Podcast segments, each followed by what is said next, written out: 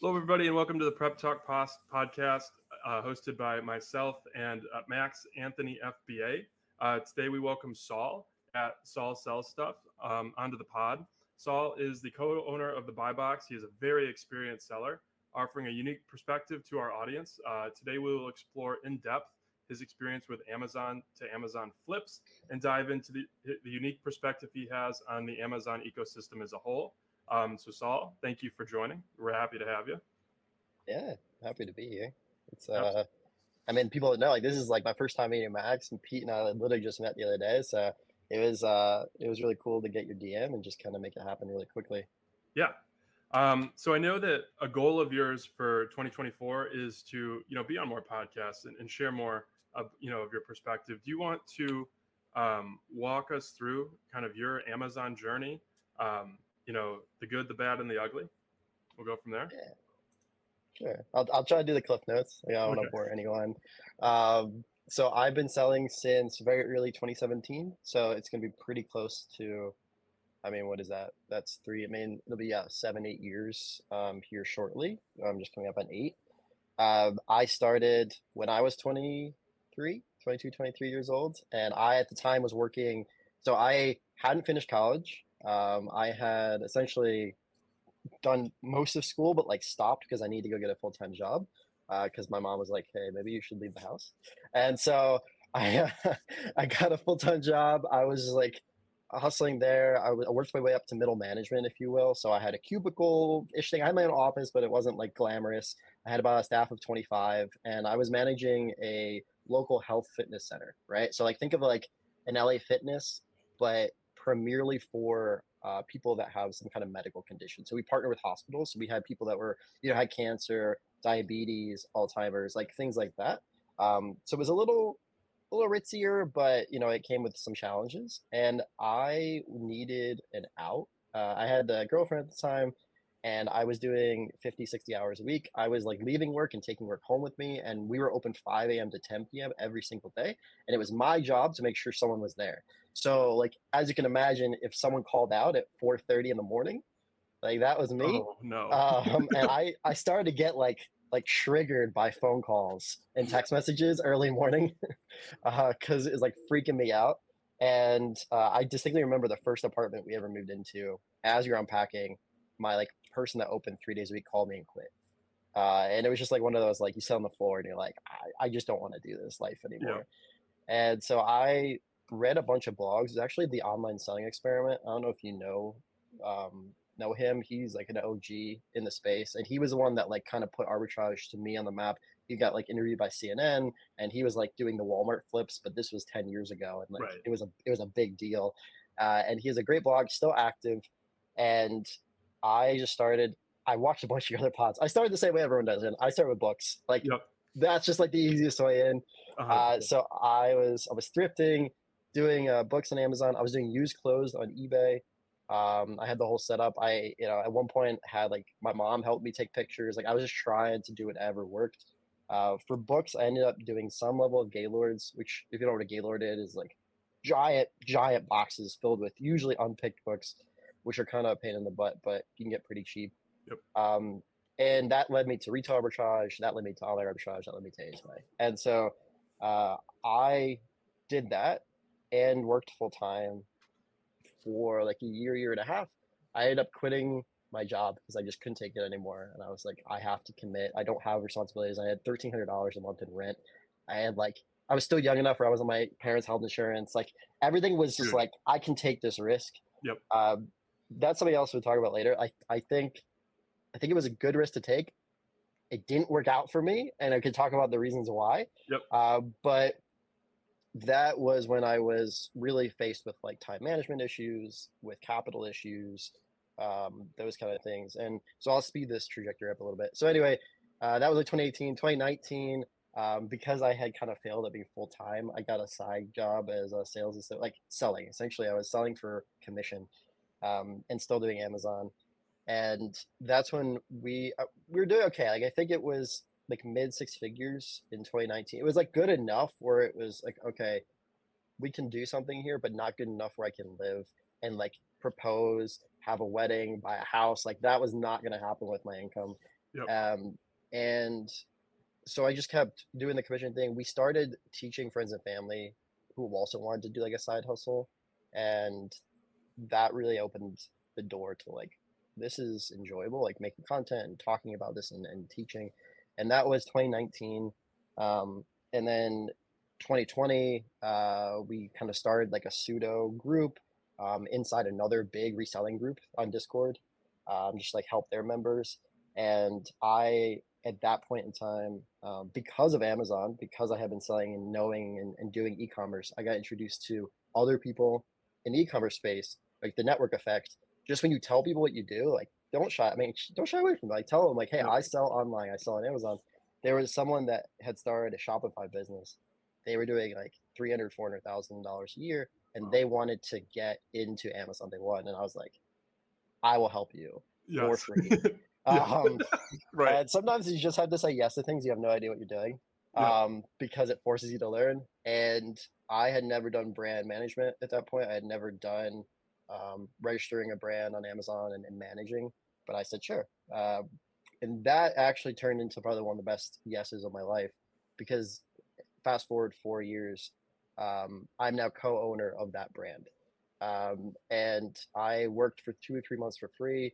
I worked for a year for like okay-ish money and then ultimately she brought me on as a co-founder gave me a bunch of equity and like gave awesome. me you know now that company and now we're doing seven figures and that allows me to like pay the mortgage right um, and then that you know it's a cheat code if you can do like something else and amazon at the same time because yeah. amazon like you just don't need to take profit from it and it's like an endless scaling machine mm-hmm. um, and so then 2021 uh, we started the buy box and that was kind of like we had two years of, of teaching people how to do Amazon in this other group. We wanted to launch ourselves.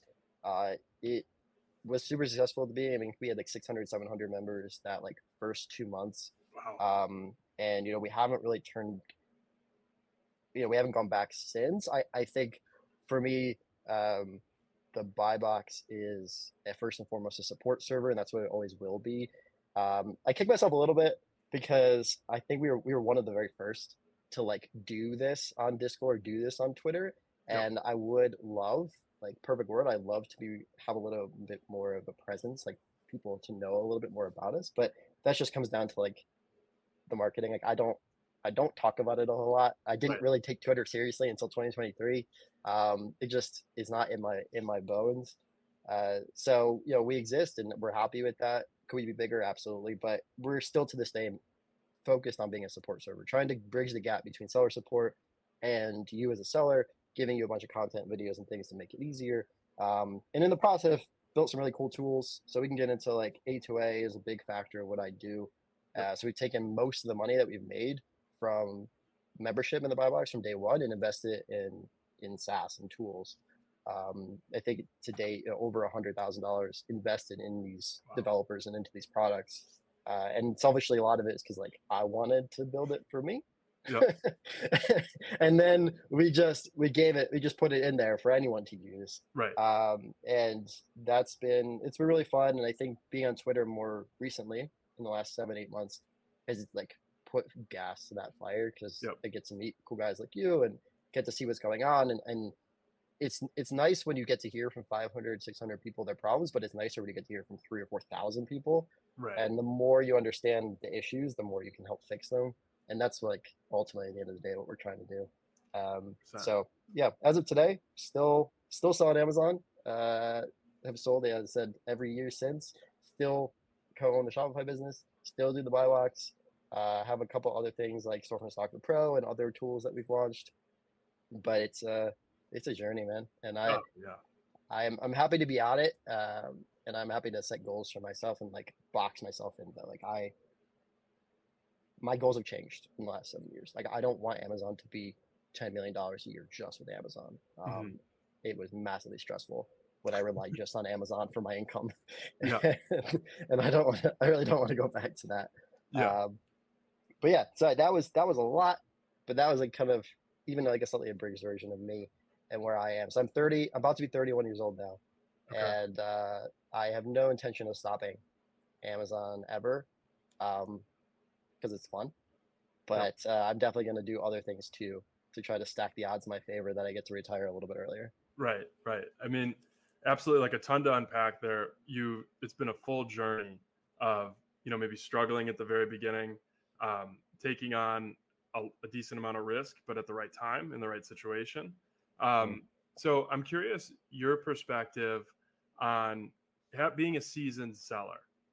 Um, where do you see you know folks maybe not gauging that risk appropriately and where do you think that there are opportunities to kind of you know put the caution sign up on some uh, you know avenues for some? Uh, i'm curious to hear what your thoughts are. Yeah i mean i think you know if i can take anything from my story number one i i think these the people that we are seeing most active on social media like those are like the people that are going to be most active are usually the ones that are going to be like doing something aggressive like a hundred thousand dollar months and like these big numbers and those are wonderful uh, there's a massive pool of people that lurk that are like somewhere in like the thousand to 20,000 range, right? Like they're like figuring it out. Um, and I eh, mainly, I guess I would talk to them first than the bigger guys. I think going backwards to me, I, you know, the longer you can keep your money in the business, the easier it will be for you to grow. Uh, and I think one of the very first you know things I did wrong was start taking profit too early. Now I, I know like I, we all want to get paid and we have bills to pay, and if you started Amazon with the intent of like paying your three hundred dollar a month car bill or like paying your student loans, then certainly you should take that money out and do that. But then understand that you're not going to grow as quickly as you might want to in other ways.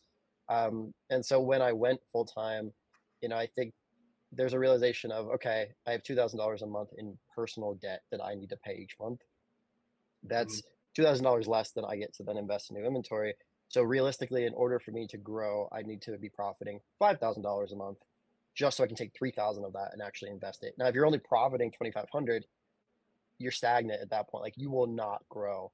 Um, and the bigger your debt, like the bigger your debt is, like the nicer the car, the bigger the house, the more you end up having to profit just yeah. to break even on like what you're actively doing. And that is a terrifying thing to like actually experience firsthand. Um, especially, you know, if your account gets shut down or something happens. So mm-hmm. I think for me, it's number one, obviously understand your numbers. Like, no, I, I try to use like the double rule. And I think a lot of us do like, if you're going to think about going full time on Amazon, I would want you to at least be making twice as much yep. as your monthly debt, like whatever it is that you feel 100% you have to pay each month, food, gas, all that, you should be profiting double that. Right. And then you're like, okay, I'm kind of in a position where going full time makes sense. Um, looking forward, your debt today is not the debt tomorrow.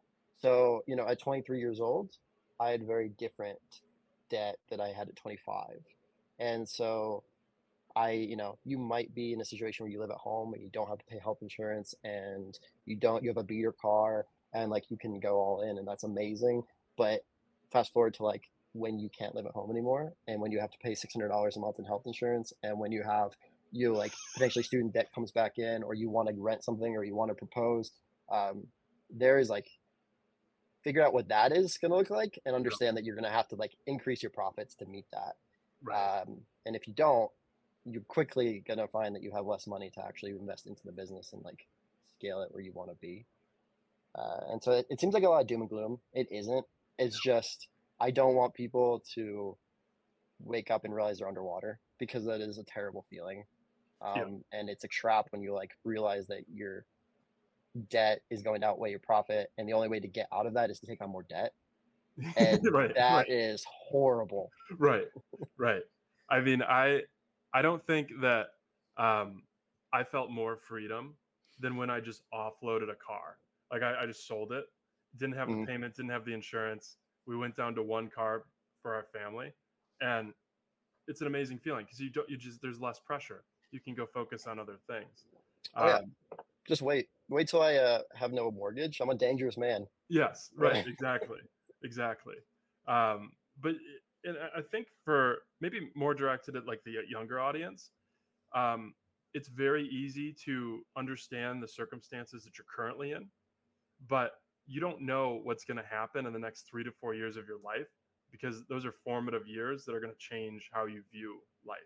So just being aware of that is super important, I think. I think too, like the younger generation, I guess COVID was definitely kind of a uh, an event in life, but I mean, I was just old enough to kind of remember 2008. And so I just remember on the news and people seeing people around me, like, you know, people I knew, things being lost, and just overall big, big downturn in quality of life for a lot of people. Yep. And so I kind of like uh, scarred me early on. And so I'm always, I guess I'm maybe in not protective mode, but I'm not thinking about buying a flashy car or, you know, something that is just a depreciating asset. You know, I'm more focused on building longevity and building that moat so I don't ever have to worry about anything again and building out, you know, different, uh, you know, exposures so that, you know, if something goes wrong here, okay, well, I have this and, you know, diversifying my uh, portfolio. So, yeah, I, I think some of the new kids, they get, you know, their first 10, 20K month profit and they're like, oh man, I'm rich. And it's like, well, hold on. It'll go fast. Damn. yeah, yeah. Hold on, pipe the brakes a little bit. it's So, a good yeah. start. It's a Yeah. hell of a start. Oh, no, it's it's a great stuff. I mean, I, I kind of a- equivalent to like if you're making ten thousand dollars profit a month on Amazon, it's about sixty grand salary. Like That's it's awesome. kind of like you going out and getting a like a job in like the fifty five sixty thousand dollar range, which is great. Mhm. Like don't get me wrong, especially if you're 21, 20 years old. Um, but I think what they see is one hundred twenty thousand dollars a year. Hundred percent. And Yeah. like that's yeah, if it, that's fine if you didn't want to do anything else in your business, and obviously you have taxes and there's other things on top of that. Um, and that's what scare. I think that it does scare me for them. Um, and I don't want anyone to hear this and be like, "Oh man, this guy is," or like these guys are against me, me like chat scaling up there to the moon, and like how did yeah, like, and we're not. I think No. it's just like kind of learn from the mistakes of others ahead of you Mhm. and understand that if you want to get to fifty thousand dollar months or a hundred thousand dollar profit months, is going to take in reinvesting essentially all of that. Yep. And so I always at the beginning I made the mistake of when I had a really good sourcing day. And so I'm okay if some people do this, but this is for me. I felt it was a mistake. When I had a really good sourcing day, I would get Chipotle. I would get something like Ooh. I would eat out. I'd get Starbucks. I'd be Yeah. like, I earned this. I deserve this Yep. eight dollar meal back then. It was eight dollars Yeah. or seven dollars. um, like I I deserve this this meal, and um, the reality is like I had a switch where I was like, that's not my money. That's my business's money. Yeah. Like I don't that eight dollars doesn't belong to me. Um, and once I did that, it felt way easier to like not get those things because my business my business is profitable. My business is doing great, but my business pays me, and maybe I I don't make nearly as much as my business does, and that's the Yeah. goal. Um, and so once you kind of like get your head around that, you start living to you know to get a business where you want it to be, but you have to worry about like how much you're getting paid from that is how much you can actually use. You don't that money's not yours. That money right. belongs somewhere else. It needs to be leveraged elsewhere. A hundred percent. And I think at a bare minimum, you should go through a full cycle. Like go through tax season. Under like Mhm. go through the accountant and have them tell you what is going on.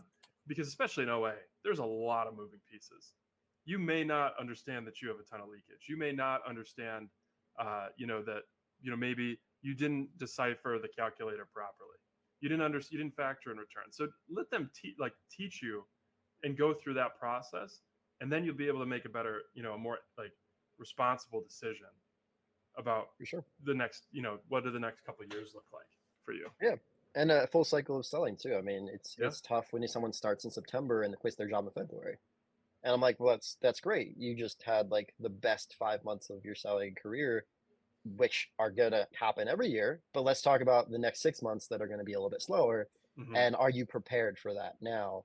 right Um, and maybe you are. and Maybe this is going to work out for you. And I always say, like in the buy box, like it's not my job to make decisions for you, right but it's my job to teach you the like potential issues of the decision that you're making. Like I want to walk you through both options so you fully understand them, and then you can go make whatever decision you want. But I don't want to sit here thinking like I led you the wrong way or that you didn't have everything you needed to to make that calculated risk. Um, so by all means, like I will be your biggest cheerleader if you decide to go full time after five months, as long Mhm. as you understand what you're actually saying yes to. Yeah.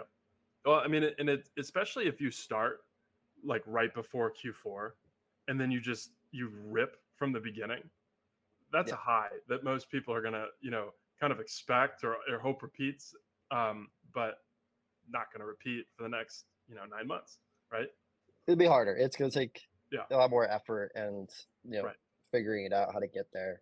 Yeah. Um, you know, COVID did that too, right? I mean, Oh yeah, that was like people had those that year and a half or two years of COVID money, and it was That like, was oh, I can, I'm gonna make a hundred million, and then you know things come back to earth. Like everything always regresses to the mean at some point. You just got to Mhm. ride that as long as you can and stash it, stash it. Um, You know, I never want to rely on one source of income personally. I was it's terrifying to for me in my upbringing in my life. Um, you know, I've seen that firsthand with my parents, and so yeah, so that's like Amazon is a cash cow, and you should leverage it till the end. But Yeah. ideally, either build a sell a sellable business on Amazon, a private label, wholesale, something, or take your earnings from OA, RA, etc., and invest them elsewhere, so you don't have to rely on just that one thing. I yeah, I I 100% agree with that. I um I see that a lot in my 9 to 5. So I see the conversations that folks are willing to have because that's their one source of income, right? And so they're strapped to it.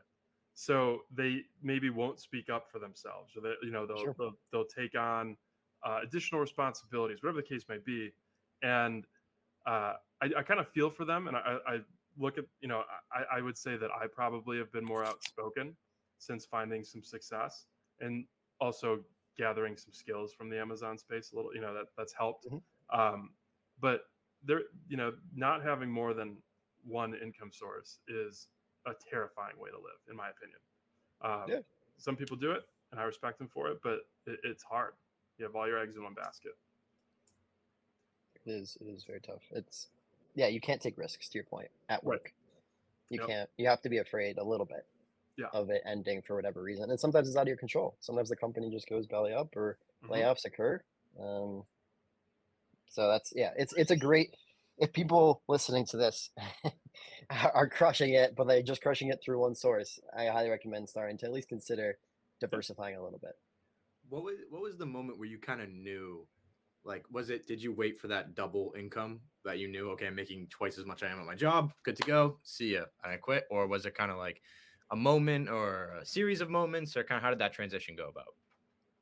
Yeah, I mean it was it was, and this is why I try to teach from my decisions. I think um, I wasn't I wasn't thinking the right way at the time, right? I wasn't. I if no one I didn't have. I'm sure there were people in my corner saying similar things what I'm saying now, but I I either didn't listen to them or I wasn't paying enough attention. Um, and I it was an emotional decision because I just I was burnt out. I was getting to the end of my rope at my whatever my my five to ten and i just couldn't i couldn't do it anymore um, and i thought this is the misconception like, i was like okay if i'm doing x dollars part-time i can double this full-time Mhm. right there's no way that i can't do that Right. and there was a way that i couldn't do that Um, it turns out. uh, and again like i this is very much you know it's situational like i think if i was a different human at the time maybe i could have um i think there is this feeling when you have multiple jobs or multiple responsibilities when you you're goldfish right? Like you fill the time you have. And so if you only have two hours to source a day you will you will find things in those two hours. If you have 10 hours you might find the same things you found in two hours because you will fill your time. That's what humans do. We fill the time that we have. And I did not get around time management correctly. I didn't I didn't create a good stra- strategy and schedule for me to follow, and things got away from me. Um, and again, at the time, it was like I had these sources that were crushing, and then two months later they stopped, and I wasn't prepared to like find new ones as Mhm. quickly. And so then I had to start dipping into savings. I had to start dipping into debt, and then I had interest payments and then it was just a revolving cycle of like getting Yep. behind or like having to constantly spend more than I actually had. Yep. Um, and so yeah, I, smart Saul would have stayed at the job. Yep. Um, and again, I think there are people that would have that could leave and do it, um, but I, I think there's more people that leave and, and can't. And so I just try to like share my journey of. yeah, I call it a failure, right? Like I, I think I learned a lot, so it wasn't a true failure in, in the, Yep. the truest sense. But I didn't I couldn't manage it full time more than a year and a half at 23 years old. I just it just didn't work for me. Yep. And I was letting you know m- my girlfriend down. I had to, I just I felt bad. I felt guilty every day. Yeah. Um, That's tough. That's So like go worse. ahead. Yeah. Oh, what are you saying? Oh, so I'm curious. You you said that you really struggle with time management. What has changed to allow you to better manage your time? Are there you know best practices? How are you doing that better than you were? um, I I think I've given in and embraced calendars. Oh no, yes, um, I I used to hate the word plan, man. is the worst four letter word in the in the dictionary. Um, and so I, you know, I have to now. You're kind of forced into it when you have multiple things you have to do. And Google Calendar, I love that. Like that's kind of my first like true north uh, of what I have to do each and every day at the minimum. And then I, you know, be honest, I'm still I'm still figuring out the best way for me to manage daily tasks. I've tried a number of things. I really like Asana. I use that for a bunch, and I really like that. I'm I'm currently using Notion a lot, um, but there's something about pen and paper also that's just like really rewarding. Yep. Uh, and Such so there's it's like Rocket Notebook, I think, or something that like I've been toying with getting that. Like it's kind of like you write it down, but you take a picture of it, and it goes into like an app, so it's like digital and Oh, and cool. not. So I, you know, it's it's a balance. I think what I try to do though now is at least have a a manageable to-do list that I write at the end of every day. So at nighttime, I'm writing my to-do list for the morning or for the next day. Mhm. And you got to be kind to yourself though. Like if you give yourself too many things to do, you will ultimately not do all of them, and then that doesn't feel good No, and so you you only write on there what you absolutely have to do and then you can add things to it later but i don't want to see a list of 20 things because I, I don't have 20 things to do i might feel like i do but i don't i have five things to do like there are five like must haves um, and then yeah my, my calendar i you know i live to it um, but i've i uh i put a lot of effort into my my work life balance because i i've burnt out i i know i burn out as a human and I, as I'm about to be 31 years old. I have a wife now. I have two dogs. I, you know, I make sure that I have time for them. So like that is a non-negotiable for me. So like I Mhm. have dinner every night for the most part with my I wife. You know, We're there's things like this that pop up. It's okay. Uh, there's you know there are things like this, but for the most part, like you know, five out of seven days I'll have dinner with them. I see my in-laws a lot. They're pretty close. Like I, you know, play with the dogs every morning. They're like those are things that I need as a human to like not want to just curl up in the corner. Um, so it's you know, it's a balance. I think at the end of the day, you got to be kind. You got to like understand that things are going to change, and what today works today won't necessarily work tomorrow. Speaking to the uh, work-life balance, I think one thing I've definitely struggled with um, is I think when you're growing a business, there's technically always something that you could be doing, right? Sure. You can always do more. I could be sourcing. Always, yeah. Yeah. You feel guilty too. Yeah. Right. How have you kind of like? Do you have to like set a timer, or do you just have a set time, like you were talking about? Like, hey, I don't care. Of course, there's things to do, but I need to pause that and realize that this is okay for me not to be productive right now. I need to Yeah. reset and because I feel guilty not doing it. Oh, I I get it. I get it. Um, the guilt is overwhelming. Um, so when I used to work full time, there was I would stress out all the time. I was like anxious. I would pace. I would I was an aggressive pacer, and um, my this this she was like 63. She was two years away from retirement. One day she just had to sit me down. She's like, "Listen, if you don't do some of these things, no one's gonna die." And for some reason, that like really hit me because she's I was like, "This is not life or death. My business obviously needs to live, but like nothing I'm gonna do or not do is gonna result in someone's like peril or like terrible things happening." Um, so that was part one. Part two, uh, uh, back to your point, I think it's you have to like make the conscious decision that doing non-business things is productive. Yes, 100%, yes. And so, like, you know, we talked about reading a little bit before the podcast started. Um, you know, I don't obviously, you know, your social life or things, but like making time for yourself or like time for things that you know will recharge you or feel good or like mentally stimulate you, make you smarter, make you think. Um, those are just as productive as sitting here and sourcing and looking at your computer. And then number three, I think it's like totally getting rid of the idea of FOMO. Um, I think that also played me. It's like, yes, you could sit down and source for 24 hours a day Yeah. and buy things, but I guarantee you there will be more things to buy tomorrow. Yep. Like there's nothing that can't wait. And there was always endless opportunity. So just because you didn't do it today doesn't mean you can't do it tomorrow. And uh, I am not perfect in this regard either, though. Like I do feel guilty sometimes. Um, but at the end of the day, you know, I just try. I do really hard to try to focus on the present and the now and this, and saying like if I'm sitting next to my wife, like be present with her. Yeah. I'm here with her. Like she she is the priority at this moment. Um, and I have found that I'm more creative and I'm, I'm like a better thinker when I give myself the space, not at the computer or not sitting, uh, to just Yep. like ruminate and just kind of be alone with my thoughts or like doing other things. Yep. Yeah, I, I 100% agree with that. Like I've re- very recently, after going through Q4, I looked awful. Um, so I didn't notice. I don't know what you're Yeah. talking about. no, I mean no, it's it was it was not a good look in Q4. It was you know because you're balancing the nine to five, you're balancing your relationship, you're balancing, you know, did a lot of FBM. Um, so really took a look in the mirror and said we need to like spend hour and a half a day at the gym, you know, focusing on that to create that headspace so we could be more creative and then work on higher leverage ideas rather than Mhm. just you know nose down all day um, so that it's been a it's been a big shift and it you do feel some of that fomo like you said i think that's a really good point something that people struggle with um, but I still do. Like I'm like, hey, I could have probably bought a bunch of A2As, but I missed out. I, I bet you there's things we could buy right now. We're having this conversation. Guarantee you. Guarantee you there are things that we're missing out uh, Yep. that are going out of stock as we're talking. 100 But the reality is, like, there will be better things tomorrow. There'll be, it, you know, it is what it is. Like, we'll be fine.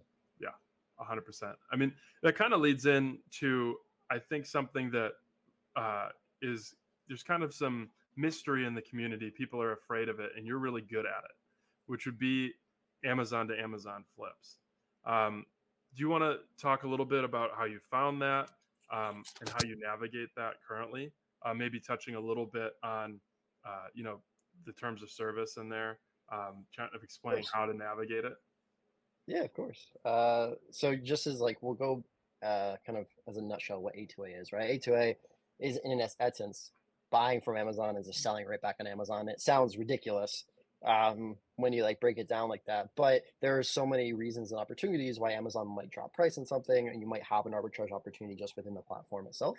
Uh, A2A is within TOS if you follow literally one rule, uh, which is no prime shipping.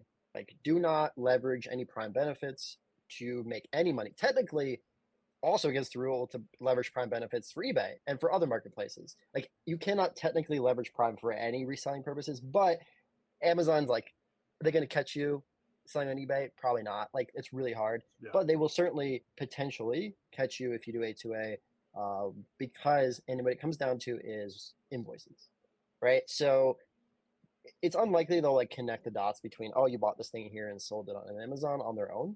But all it takes is like you doing an A2A with Prime shipping and then having one authentic complaint, one used like sold as new, like Right. all these issues that you have to provide an invoice for. And either you don't provide an invoice because you're like, oh crap, I don't want them to know, and then you get dinged, or you provide an invoice and on the invoice it clearly says, yeah, premium shipping, prime shipping, whatever it is, and you're like, oh crap, I got caught that way too. So I, it's just like not worth your selling account. There are definitely tons of people that do it. It's like very obvious. You can see on Yeah. listings who's doing it and who isn't. And there are people in my DMs who like argue with me about it. Um, and be like, I've been doing it for two years and like it's been fine. I'm like, listen, this goes back to what I said earlier. Like, you're allowed to do it if you want to. I'm just explaining the risk to you. Like, Right.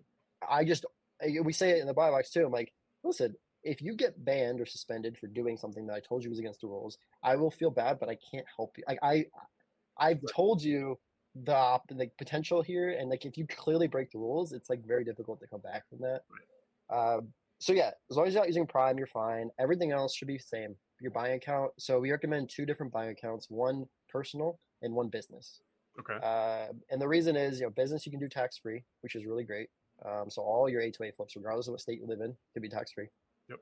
But lately, eh, last year or so, Amazon has been reducing the amount of products business accounts can purchase. So there are some uh, ASINs that, as a business account, you actually can't even purchase at all.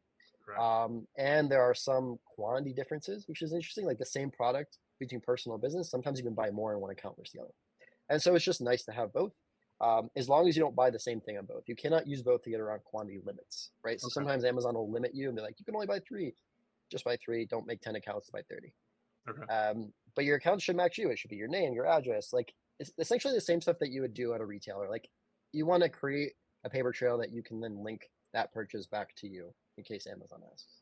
Okay. Um, I discovered it. I mean, discovered it. I mean, I didn't discover it, but like I found it through my own way uh, early on, like probably in that 2019, 2018 range through Keepa. Um, and I actually like tweeted recently, like almost the exact strategy that I used to do every day uh, and Keepa to find these deals. And I loved it because it's kind of addicting, right? Like I think we all like reselling. We like the treasure hunt, especially if you've ever thrifted. You're like, what am I going to find today? Even going into a retailer. But what's annoying about the treasure hunt is that you either have to like drive around store to store or you have to like manually search through all these deals. And I was like, wouldn't it be amazing if like one site just like every possible price error and it just like randomly generated like I I used to play a ton of RuneScape as a kid. Uh, and like these like online games, and we all love merching. We, we all love the idea of like sitting in the auction house and like trying to snipe the lowest thing. And that's kind of what A2A is, right? Like you don't have to go anywhere. You sit on one site, you can refresh one screen, and you can just wait for things to drop in price and buy them. Uh, so a little bit like a video game.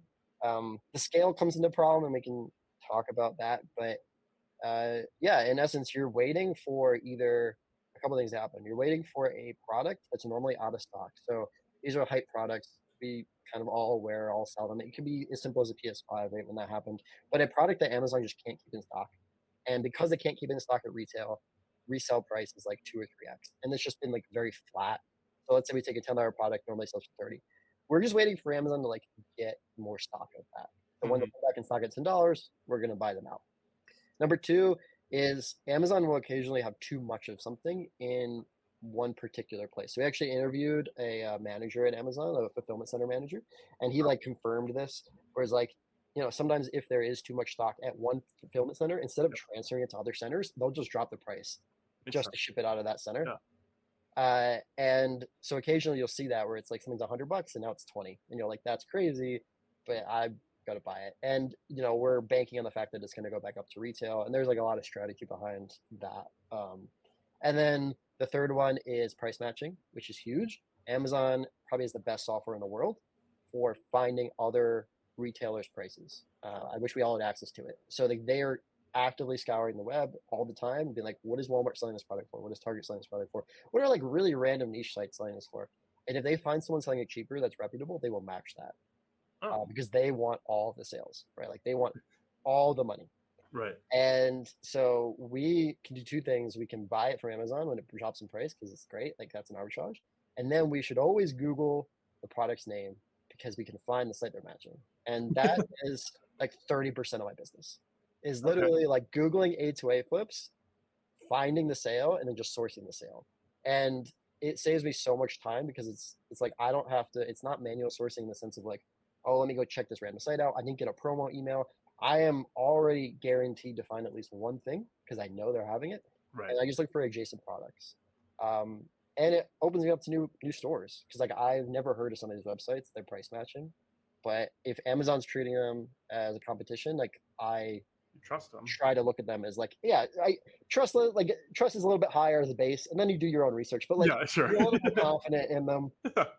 Um, and then of course, like the last one is you know, other sellers sometimes do make mistakes. I try we we try this one is not as great because like I feel bad, right? Like I don't want to like take a heavy advantage of other sellers, like the repricer going haywire. You know, shout out Yep. people.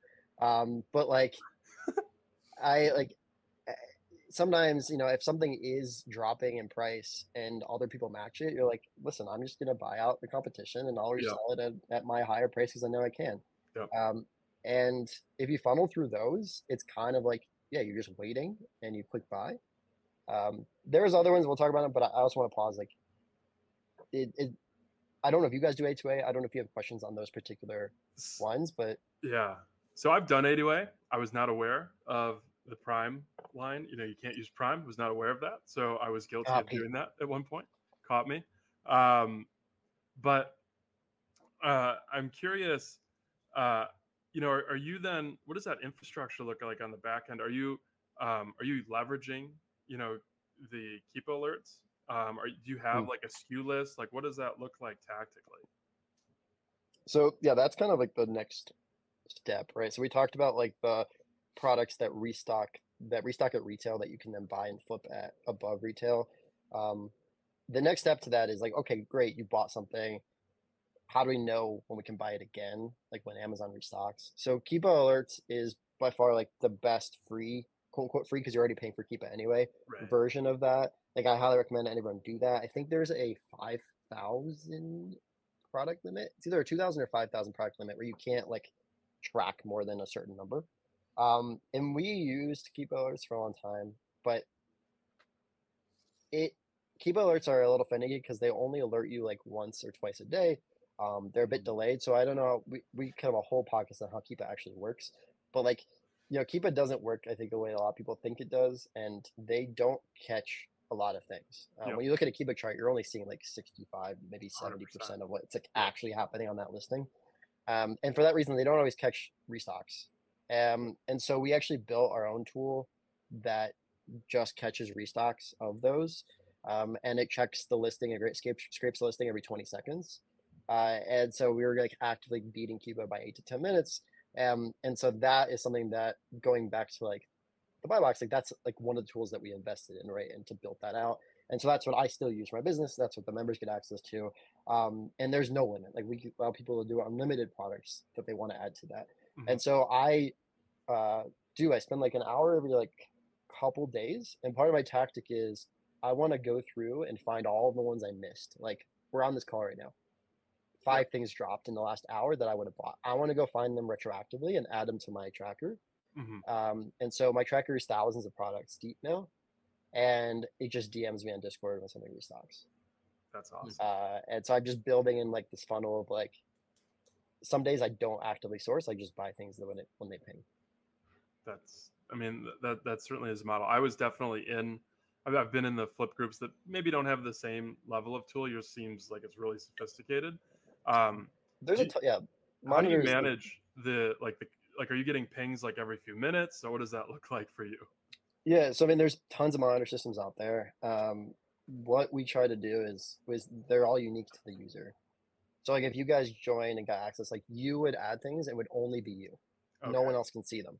That's good. And I think that was really important because we didn't want like 500 other people to buy the lead that you found. Right. Uh, and so all let's say I have 3,000 products. Those are just alerting me. You have 10,000 products. You're just alerting you. Um, and so some days it's super heavy and some days it's pretty light. But that's like why you do it routinely and add new products to it so that you can just kind of get constantly alerted. Um, that being said, I, you know, we're not here to sell that. That exists, but Keepa alerts for anyone listening does it. Like it just yep. it's a little slower, but it doesn't mean that you can't make a lot of money doing it. And so I do think that if you're going through Keepa deals or you're going through the process of finding these A2A flips, definitely add them to Keepa alerts. You'll still get notified. You very likely can still purchase those. Um, and it's just like a nice way. It's not passive, obviously, you have to do work, but it's a nice like reactive way mm-hmm. to make a couple thousand bucks a month yep. by putting in like the work up front because right. you do all the like the assessment at the time of adding. You're like, all right, I'm going to buy this, and then when it pings, you don't have to think. You just click buy. Yep. That's oh, I, I think that like the first year of OA is just like running from you know spot to spot, and then you learn why am I doing this? How can I work a little bit smarter? Rather than you know running from spot to spot you know still leveraging the connections you have within the community if an opportunity comes up um, but i think that's a nice nice layer of sophistication that you, you put in there I had a uh, question about just buying it. Because I'm actually curious. what is the largest quantity that you've ever bought of one SKU, like right off, just one purchase? Boom. Is it so, five, upper upwards? Um, it's in the hundreds. Um, so Amazon maxes you out um, usually at nine nine nine. Um, like you can't generally buy overnight. Some business accounts are just like it, it can go, but like nine nine nine is usually the max. Amazon will more than often than not put some quantity limits. But what we found is if you catch a restock within like a minute, they don't actually set it yet. Like there's like this gap sometimes between the hmm. restock and the quantity limits. Um, and so you can buy a hundred or something, and then a minute later, the most anyone else can buy is three, and that's great because like you just kind of own that listing moving forward. Um, we've gone fairly deep. I would say it's probably 500, 600 of any one SKU in one order. Over time, though, I've purchased the same SKU thousands of times. There's a couple products that I will just always buy when they restock because I know that they're always gonna like sell out.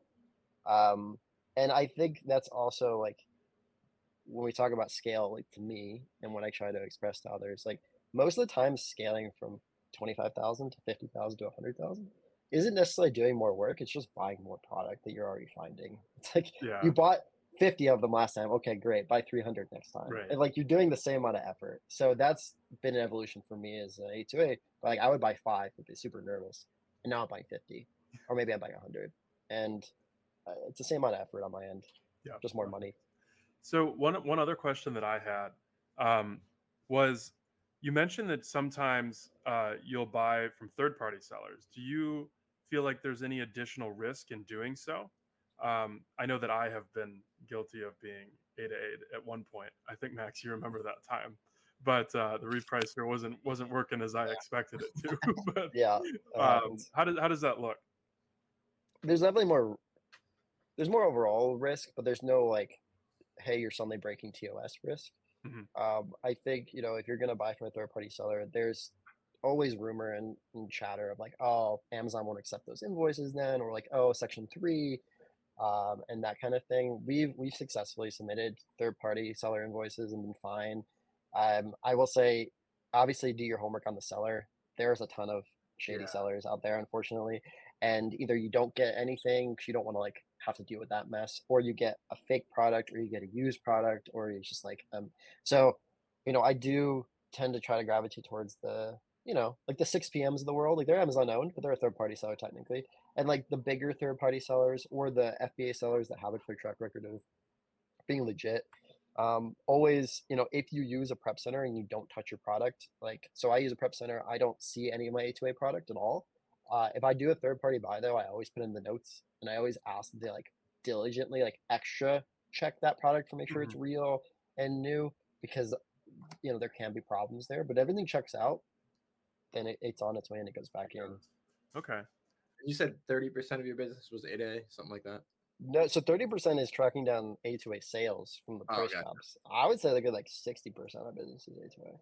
Oh, so you're really entrenched in this A2A. Uh, I'm heavy A2A. Like, I, I mean, and it's not just me. Like we've kind of built a little culture um, in in the buy box around A2A just because that's what I do so much of, and it's not the only thing we do, of course. But there's clearly like a passion there for it, and I am by far not the biggest. Like there are people spending like 80 to 100 grand a month on A2A. Wow. Wow. Yeah. Now, now that we're talking about it, I actually have like three SKUs in my head that I've sold hundreds of units of that Amazon price matches to the sales all the time and actually sells for well below retail. And I'm selling it at retail all the time.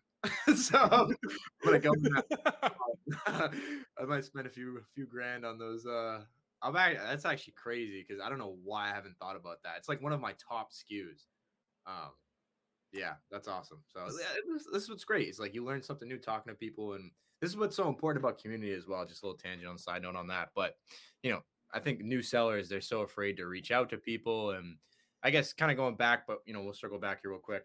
When you first started on um, social media and stuff, how did that kind of what inspired you to kind of get into the online community versus kind of doing what you were doing before? You're gonna get me in my soapbox. Um, I I mean honestly, I'm I'm a pretty introverted guy. Um, like I don't go out to like big meetups. I don't generally go to the conventions, although I think you know I, I'd like to go to some more. Um, mainly what sparked it is because I was a bit of a lurker, right? Like I had a Twitter. I've had a Twitter for a long time.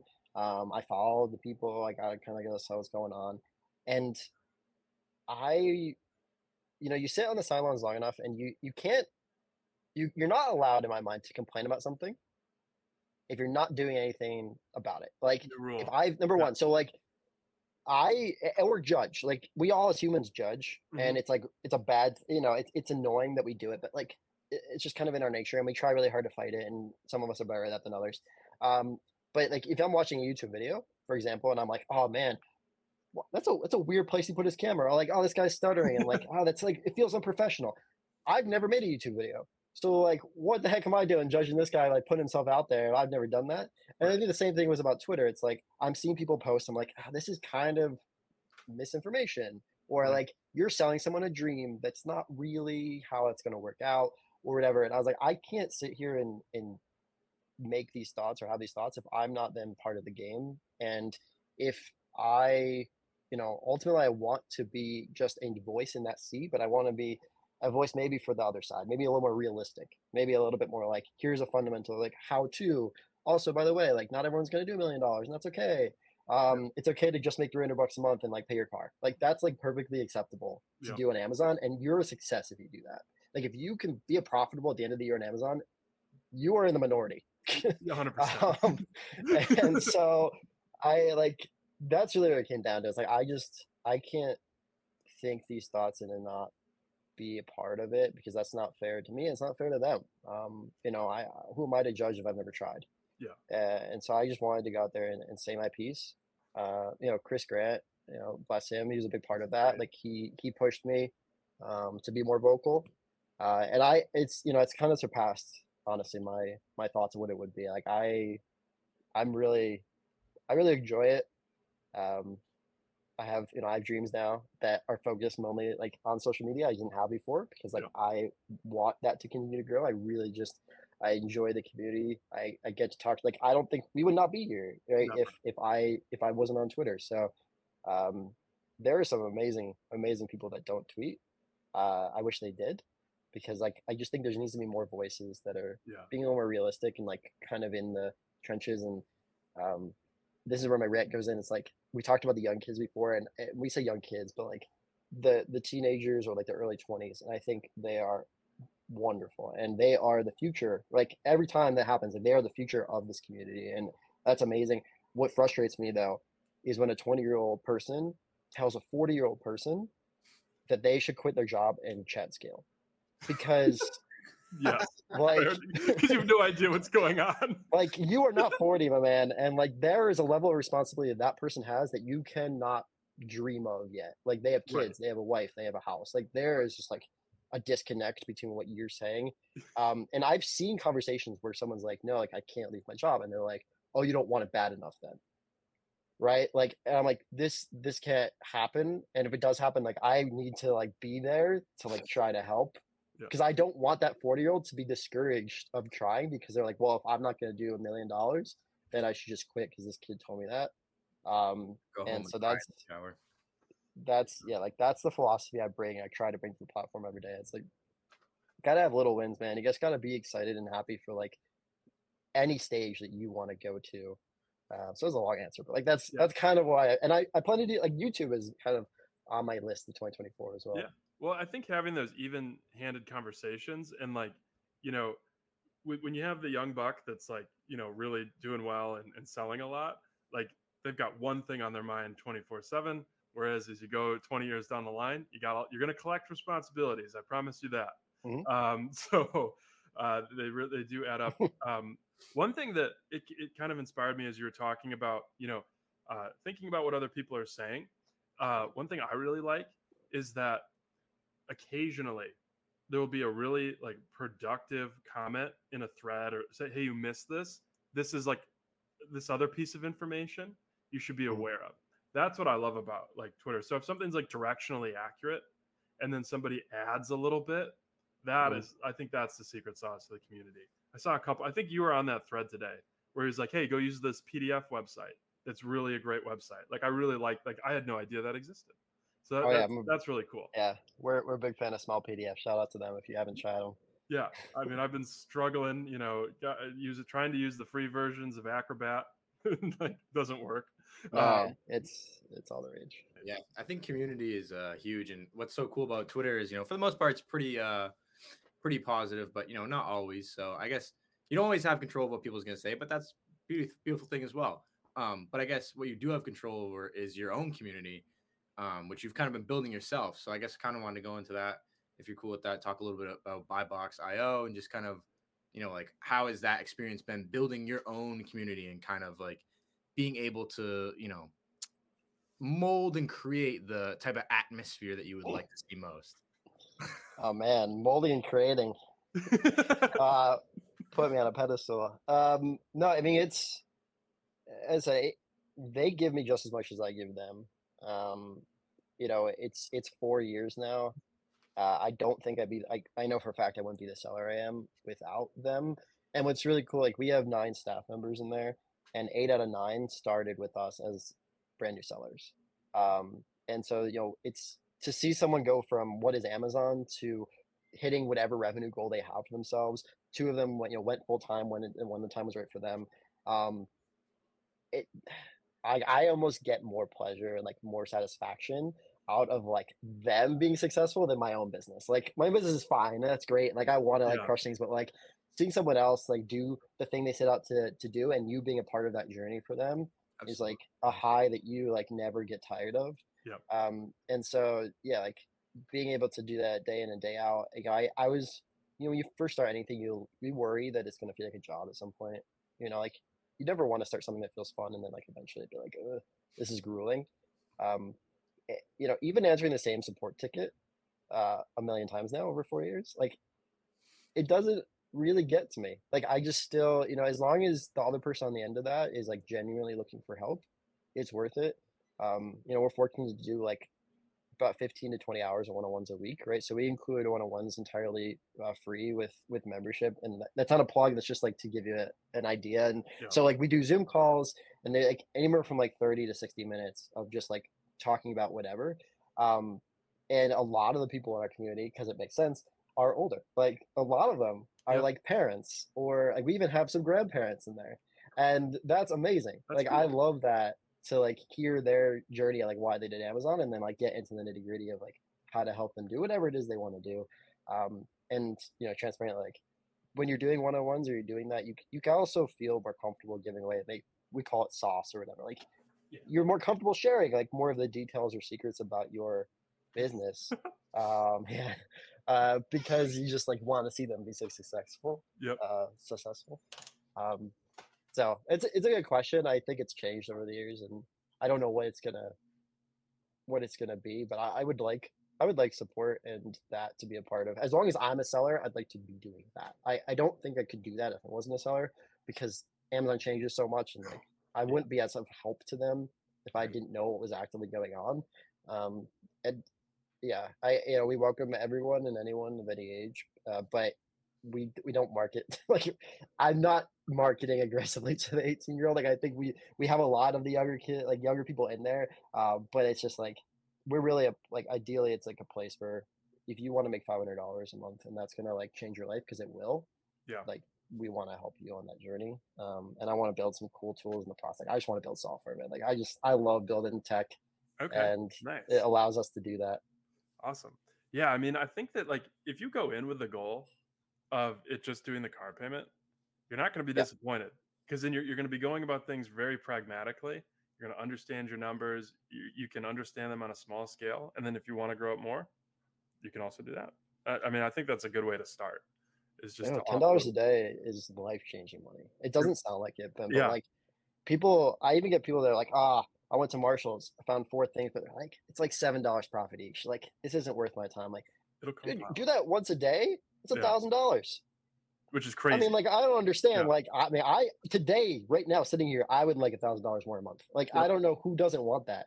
Yep. So Yeah. um like the, those little things they add up so fast and i think it's just you gotta open people's eyes to that you know Yep. even five dollars you know three times a day you know is almost five hundred dollars a month and like that's about it's like what i get up my food bill for the month or you know my it, it more than covers my car so it's it's crazy what people will, will not do uh, just because it feels small Yep, a hundred percent. I think um, that's why we still do Turo.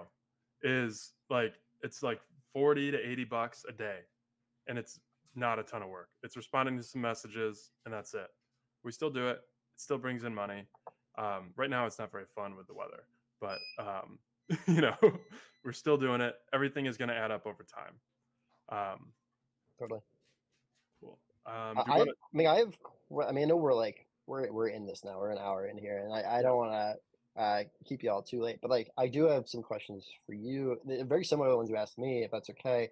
Yeah. Um, because you know, you talked about building community, and you talked about you know my role on social media and obviously like i met you guys because of social media and so like i would kind of almost want to knock that question back to you like i don't get the opportunity a whole lot to ask people why they're on twitter like that's really not something that i, I should more but it's not really something that comes across my mind. Um i mean what is your and this is for both of you like what is it that you want to do on your platform? Because you're both platform you're both community leaders.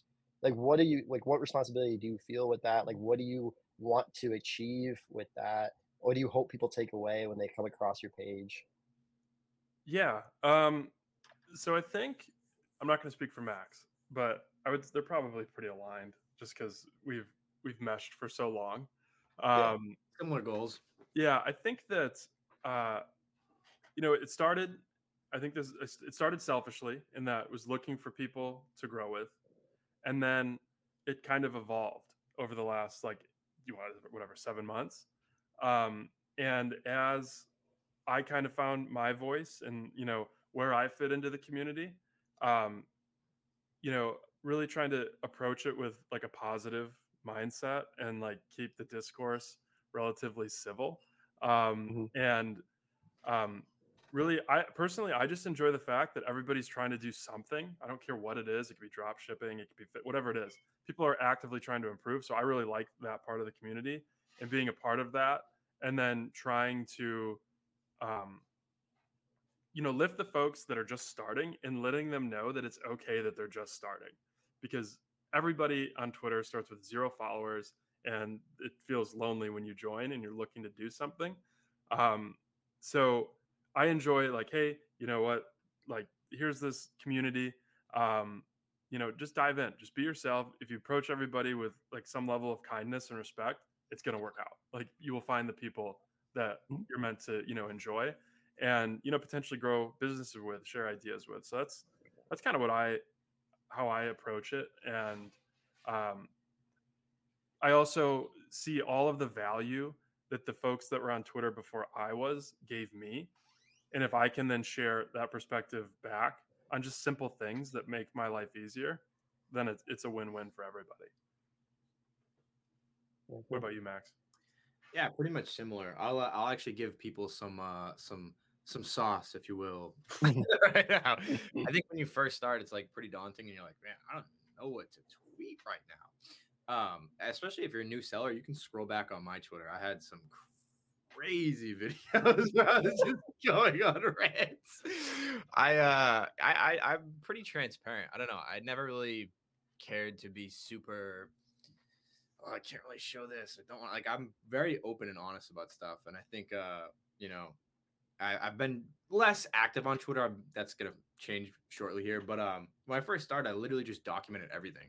Yeah. I think other people kind of related to that. And um it's just you know, I think when you first start, you start tweeting, you're not really sure what to tweet, and it almost feels like you're just tweeting out into nothingness, and no one really cares. They're just like, you know, I don't even know. And then as you start to build momentum and build gravity, you start to define what so, sort of things that you like tweeting and when just how to connect with people, and you kind of just find your footing on the path that you want to go to and see where you want to go. But you kind of just have to start, you know, and just document everything in the beginning. I think everyone should be doing it. Um, I don't have anyone that I you know know before Twitter that does Amazon. So for me, it was also like survival. Like I, I'm so, I was so obsessed with this thing, and I really wanted to make it work. But I knew that I needed a community. I did not want to do it by myself. Yeah. You know, sourcing ten hours a day can be very demoralizing when you're first starting. Um, and I think if you have a community of people around you going through that same struggle and they're learning with you, it makes everything more enjoyable. Um, and yeah, I'm just really big on the overall aspect of community in a general sense, not just Amazon. And I think whatever you're passionate about, whether it's Pokemon cards or flipping shoes or I don't know what, whatever, diamonds, whatever. I don't care what you're into. want to play uh whatever games in the park, just find a community. And what is so cool the internet is there's a community for everything. And I'm sure you can definitely find something like that. And yeah, just kind of insert yourself slowly and kind of watch what other people are doing and see how everything goes and kind of be respectful and just kind of you know be who you want to be and i think that's uh that's the great thing about twitter is you can kind of just do that and so that's kind of what i did kind of spiraled out from there a little bit more and now it's more amazon focused but it kind of started out completely random and all sorts of stuff and then i kind of trimmed it down a little bit. I mean, I uh, I remember the car rants. we was watching. dude, I had to hype myself up so much in the beginning. I, I- and I'll, I'll talk about this. I'll be open about this. I think some, a lot of people won't be open about this, but I will. Dude, when you first start on Amazon, it is oh, if you want to take it from zero to 100 very quickly, just be aware that the stress that you're going to put yourself through is immense. It is much more stressful yeah. going from zero to 100 really quick. It's like whiplash, same thing, versus a slow drive. I kind of recommend people probably do the slower approach.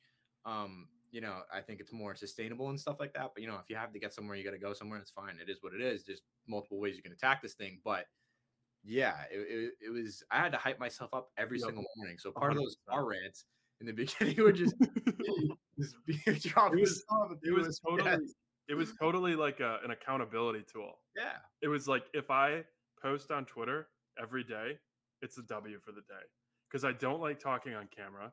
I am uncomfortable doing it. So if I'm actively doing that every day, it's a win. And I'll probably at the very beginning, I'll probably go source something that doesn't sell very well. In reality, like that's probably what I'll do. But I'm, I'll be happy with it. So Yeah. that, that's the origin No, story. That's awesome. No, I think it, they're both coming from a really good place, and I don't know if there's like a, a well, there's, there's probably some wrong places, but I I think it's I mean yeah, it's it's loneliness, right? And it's wanting to talk about the real things Yeah. as they're happening. Uh, Um, and I I see a- I mean I do I see a lot of that, and I I respect it immensely. Um, and it's cool. It's it's really nice that I don't think growth is a reward per se, but I think it's really nice that the community has responded so kindly to you guys putting yourselves out there in that way. Um, and oh, there's hesitation in that smile, but I'm just thinking back at some of the crazy rants. the, the Uh, stressful days when you didn't really know how to navigate everything. Yeah, I'm also. I, Yeah. mean, I, don't know, I like. I'm a very comedic person, so like, yeah, a lot of it's tongue in cheek. a lot of. I'm very sarcastic person. Some people can't even tell. When I- I'm so sarcastic. Some people actually think I'm serious when I'm being sarcastic because they they just can't tell because I'm so that deadpan, huh? Yeah. So, uh, but yeah, no, it's interesting. So I think it's always it's just helpful to hear, you know, from any seller. I you know, it's funny. I, I also think I think you can grab, not to speak down to any of us, but I, I think you can grab like any three sellers and they'll have a unique story that's worth listening to. Right? Like I think it's ju- that's just really cool. Uh, I wish more people would share. Like number one, I wish more people would share like their origin, like why they did it. I also wish more people would share what they want to achieve Mhm. um, because it makes it real and like helps people like kind of hold you accountable to that. Um, but it's you know that is the there's the musings of social media. Sometimes we only show like the best part of the day. Oh, that's constant. That can yeah. be uh, that can be really tough. Yeah. Um, yeah, I mean, I'm looking kind of, you know, we had some show notes on the side uh, for anyone listening to this. If we're, if we're not cutting, which is fine. Um, you know, one thing I didn't touch on, which I I do want to talk about a little bit, is like the the local optima thing I wrote, and I don't know if you know, like said, I wrote it in the notes. So like local optima is a it's a theory in calculus, right? Which like allows you to uh, use some really cool math to find like the highest point in any like particular region, right? So Mhm. it's like a big a big square. You're like, what is the highest point in the square? And it's it's it's fun stuff if you like calculus, but like to take it to like a real world, um, th- it's a very real thing that a lot of people do. And we talked about like very aggressively going from zero to 100, and that's what made me think of it. It's like imagine like you're in the Sahara Desert, and you look around, it's just like flat everywhere, and then the mountain, like in the far away, you see this mountain. And like so to you where you're standing, that mountain is like Valhalla, right? Like that is like the top of the earth. And so you spend a ton of time and energy, you get to the top of the mountain. And on the other side of the mountain, there's a taller mountain. Yeah. And so we get so hyper focused on the first mountain as like our our peak, our goal, like that is it, like we've made it, that you know, there's always something bigger. Yep. And I I think it's like a good it's a good reminder, at least to me and, and for anyone listening, you know, we have these number one, it's it's okay to set your sights really really high. Like it's you you know, shoot shoot for as high as you want to be. Um have intermittent goals, like have things in between there and now. But understand, like whatever you think is like that peak, whatever is like in your sandbox, you are in a vacuum. You know, there is always going to be something there that's that's on the other side. Um, and I don't know. It's in business, in all the businesses I do, it's so easy to get hyper focused on one thing and like die on that hill Yep. that you miss the the second mountain entirely. And the second mountain is actually potentially like easier to climb or like the more profitable mountain or whatever it is. And so, you know, I, I kind of like my second point there was like relying too heavily on loops. And that's like kind of a separate matter. But I, I do think it's important. Like sometimes I see people spend 10 hours to get like one order in on this one site because oh my god, the ROI is amazing. Yeah. Like I have to buy this thing because it's like crazy and I found a loop and it's like, oh, and I, I you spend so much effort and energy doing that. And that is your mountain, man. Like that is like you, Right. you are so focused. And if you spend that same energy doing like maybe a more boring other thing, you arguably could have actually come out ahead on like the other side. yeah. And so I just I I do worry and I want people to like not not get too focused that there's only one way to be successful, not get too focused there's only one thing to do at a time. Uh, because there is like so many other ways to navigate and there's so many other things to tackle. Um, and what feels really big is not necessarily big. Um, you know, there are other there are other ways to be successful outside of this one tactic that you've heard about or learned or whatever it is. Yeah. There's a long-winded way of saying that, but Well, it's it's funny you say that because I think that's not the first time we've heard that since like the end of December. We've heard that quite a bit.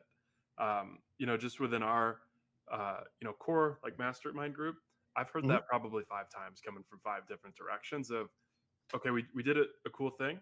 Now there's more opportunity.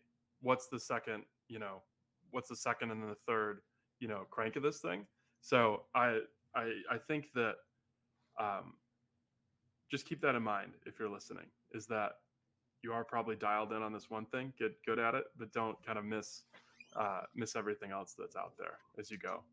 Yeah, I think it gets tough when you have the horse blinders on and you're just so focused. You tend to kind of, you know, it's like after Q4, for instance, for me, for sure, I kind of like slowed down a little bit and took the time to look around and I was just like, whoa.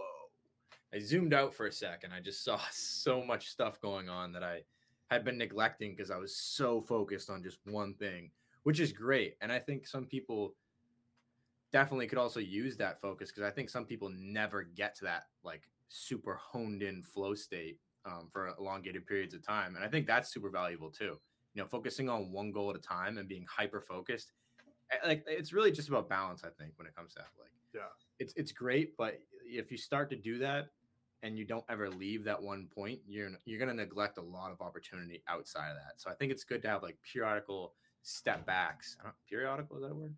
Uh, Sure. Periodic step backs and kind of look at the big picture along the way, and then learn to go Yeah. back in and back out, which is honestly a skill set in its own.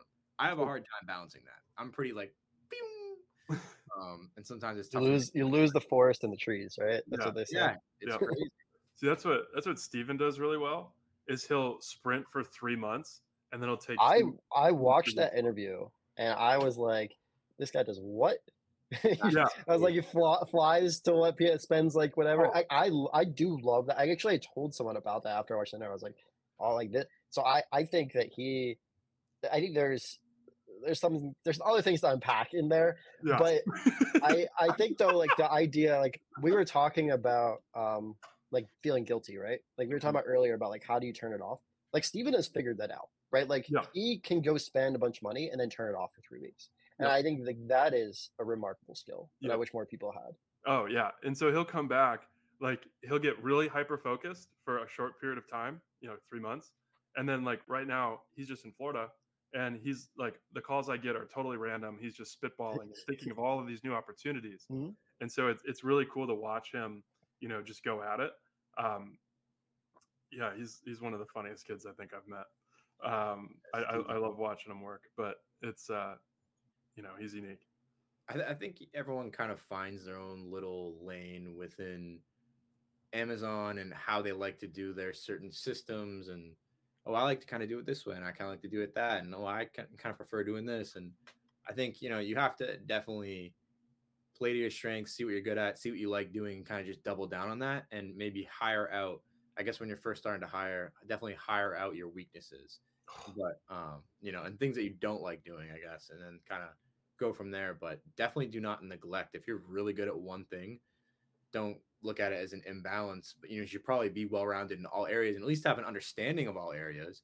But double down on when you're good at, and you know, find someone else who's good at that, and figure out a way to you know pay them to do the things that you aren't good at. So. Uh, yeah, hundred percent. I agree. That's the Um, value of networking too. yeah, no, it exposes what you're not the best at because someone's going to be better at it, and then you're like, and you oh, get I the really help that you need in that avenue. Like you know, Max, like you're gonna go crush some A2A after this, and I bet you that like if if you know if you wanted and you reached out, we we talked for like 30, 60 minutes. I bet you we could get you to crush even more. Like that might be a blind spot for you right now. I don't think it will be forever. I think you're going to get very good at it if you want to, but you can lean on my years of doing it and shortcut your way to that if you wanted. So like I think that's the beauty of like knowing people. Yeah. oh, don't say that, man. I, I like to chat, so don't give me the open invitation. Uh, it's always always open, man. I for like that, I think that's the thing too. It's like you know, as you grow on Twitter, it's like for some reason people feel like less comfortable reaching out to you. True. But I've had people in my DM. I mean, I'm about to get sworn potentially, but like I've had Yeah. people in my DMs um, ask me for an A2A question. All I care about is that you have shown some like you've done something to like ask a question beyond like how Yeah. and more about like like hey can you explain this one strategy to me? or like i tried doing this and i failed or i didn't understand it. Like what would you have done here? like Yep. those are like much more interesting to answer. So i had one guy reach out to me like pretty like decent following like um never talked to him. I like he is wonderful. Like i enjoy his presence now and we we spoke for three hours. Like he dm me on twitter jumped on zoom three hours later and now he's in my like discord dms like, we chat um and so it's because like yeah he clearly like put effort into like trying it first and then we talked and Yep. uh i yeah pretty open to doing those things it's just Yeah. I'm the same way. yourself out there I'm the same way. Like if you just show minimal effort, like just you got you got to just you got to Google it once. Like I don't, I not not a huge fan of like how do I get ungated. There's tons of YouTube videos there. If there's a nuanced question about it because you've tried, that's a little different. I haven't- you know, the effort is is respectable. Yeah. I have the perfect analogy for this. If you see someone on the side of the road and their car is broken down and they're just sitting in their car on their phone with the hood up and whatever, like no one's going to help you. If you see a guy in a snowstorm pushing his car across the side of the road and you know the light he's you can see visibly see he's struggling he's got a t-shirt on but he's out there putting in work trying to make his situation better. Dude 10 times out of 10 i'm going to stop and see if i can help him but no one wants to help the person who's just sitting there on their phone with the hood up on the side of the road not helping themselves. It's just it's just something in human nature it's like I- i don't really know how to explain it it's just a natural phenomenon that um i'm a genius and i've coined uh, but yeah and, and like it's like a real two-step thing it's like google it if it's right there on page one perfect you saved yourself time a and then b you know if it's not put in a little effort and then you know go ask someone and do that and it just it makes it a lot better when you just put in a little effort you know Yep. so 100%. Yeah. and that that goes like to a community i think that is the way you do that like reach out to someone it doesn't really matter who and if if, if they've shown at least ideally someone who's shown some level of like interest in that topic they talk about it tweet about it whatever and you reach out and you ask them a thoughtful question um good chance they reply and i so Max, I'll be like very, very upfront about your book suggestion, right? So like when I ask people, no, like when I ask people for book suggestions, right? Yeah. Like I'll so Max, uh, it came out like because there was a tweet, there was a thread, and then I kind of replied to it, replied back and forth, and then there was like it kind of moved to the DMs, and I had never talked to Max before, although I've seen Max a bunch of times on Twitter, um, like never had an engaging conversation, and Max took the time to DM me three books. I think it was three books that you liked, and you specifically said, "Hey, like this is my favorite one." So I bought that book and I started reading or listening to it, and I did that. It honestly wouldn't have mattered what book you said, because to me, like I wanted to show you that I cared enough about your attention that you gave me that I'm gonna go do that thing, and then I'm gonna reply to you and be like, "Hey, this was interesting, this part, or I like this part," because like the best way to create a relationship is by like taking someone what they said and trying it, and then coming back to them and be like, "Hey, I tried what you said. Yeah. Here's what I learned." Yeah. Um, and you're more likely than not to like get other. They're gonna keep then feeding you information or like wanting to have a relationship with you. Uh, I think you give before you ask. Um, and you know it doesn't matter like you got to put your ego to the side like it doesn't matter who it is uh, you can learn from anyone um, and so that that's kind of like that was the perfect kind of uh, experience that like we literally just went through so i'm on chapter five uh, max i think the book i think the book is interesting for sure I, Yeah. I think that there's like it's an acquired taste um, I'm a I'm a very uh, unique individual. So it's I like, I, like I like the principles of it. Um, as you were like, I was showing you. I I think it's a little alpha. Um, like his like specific examples he gives, but I think like the principles Right. of it are good. Like the business plan, like the living documents, and kind of like the emotion and the logic, and like getting into it. I think that's really cool and that's really helpful. Um, but it, you know, it's probably not a book I would have bought on my own. But that's also the beauty of it. it. Is like, you know, when someone gives you a recommendation, sometimes you just gotta blindly say, okay, like I trust that human. Yep. I'm gonna try it. What do I have to lose? Like twelve bucks, right? I, love it. Uh, but I'm going to create a relationship with them. So like, you know, obviously we have this podcast now, but I bet you if we didn't do this podcast, if I had Max sent your DM and I was like, hey, I read this book and here's what I thought, and you would have replied to me, we probably could have gotten a call because you would have wanted to like interact with me because you like, wow, this guy actually like You show- followed through. yeah, you show effort into actually wanting to connect with that person on a Yeah. more than superficial level. And in today's world, that's priceless. So, yeah, it really is. It really is. but yeah, I have I actually have done that before too. I was in the grocery store, saw someone picking out a bottle of wine. I said, "I'll try that," and it was one of the worst wines I've ever had. So, All right, Max, what are you doing? What are you ruining our uh, our beautiful moment for? no, I'm just kidding. But uh, But it- no, that's a great take though. Yeah, it's good to it's good to get out of your like comfort zone a little bit and try something that you never would have tried yourself because you might like it, you might enjoy it, or you, or you might hate it, like Max's bottle of wine. Um, but awesome, I think this has been one of our best episodes. I, you know, Saul, I really um, appreciate you coming on. Is there anything that you wanted to leave the folks with? Where can people find you at? Um, give you the. No, I mean, I, I think we talked some really great stuff.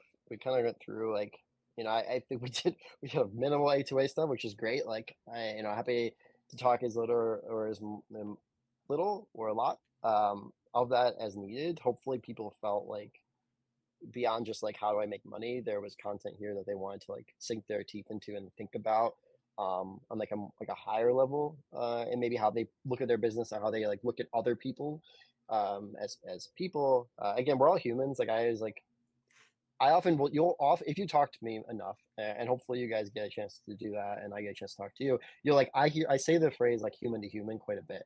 Like when I'm about to say something that's maybe like a little uh, fragile or um, maybe isn't like normal. Like you don't normally like get into like your feelings as as people don't. Like I'm just like like human to human.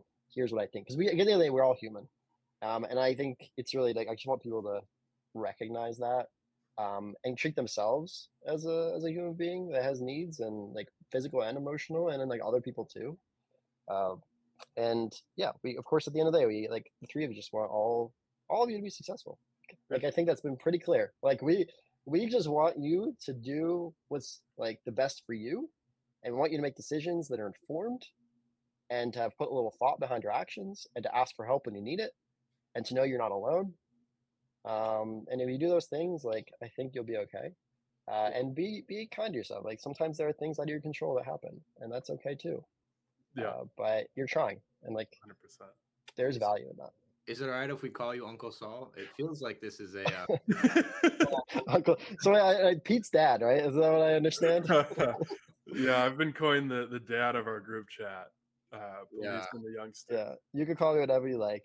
Uncle Um, Saul has a ring. Saul works. I'm an uncle, so I'll I'll take nice. it. Nice, nice. Uh, but yeah, I mean, if people want to find any of us, I think obviously they're watching all of our Twitter are on the screen. Uh, Pete Flips, also stuff, and Max Anthony FBA. Um, but I think it's probably where we all hang out the most. At least it's where I hang out the most. Yeah, Uh, I haven't ta cracked into Instagram or YouTube yet. I don't it's know. another animal. It's another animal. Uh, I like the words more than pictures. yeah, but- 100%. Yeah, you could certainly you can certainly DM me. I'm sure they can DM these guys Yep. as well. Uh, you know, if you have questions, not only just like on a general level, of course, like there's as we talked, like tools and content and stuff that I have out there that you can always ask about too. But uh, by no means does anyone owe me any money. Like you all, like there is so much free content in the world uh, that I want you to absorb and take. Um, that you know, we just put out we put out some paid stuff because like we want to keep building cool stuff and it takes money to do that. And so that's why we have those things. And if you want to check them out, that's great. If you want to ask me questions about it, that's great. But if you don't, it will not hurt my feelings um, at all, like by no means. Yeah. So, but that's that's me. Awesome. Well, Saul, um, you know, check out uh, at Saul Sells Stuff. Definitely worth the follow. Um, and appreciate everybody that listened. This was probably one of our better episodes. Um, certainly our longest, which is I'm excited. The conversation was good throughout. So we have hit Yeah. a new record. Um, and I'm very happy that everybody got to this point, and we will check you out next time. Yeah, and they, you want them to like it and subscribe and leave a comment. Yeah, they can like and subscribe. Yeah, we want we want to hear the thoughts though. Like, you know, I want to I want to know. I don't know what they think. What the humans out there. Uh, DM me if you want my book list. Uh, All right, maybe- everybody. Maybe I'll come back. Yeah, yeah. All right, everybody. Until next time. see ya.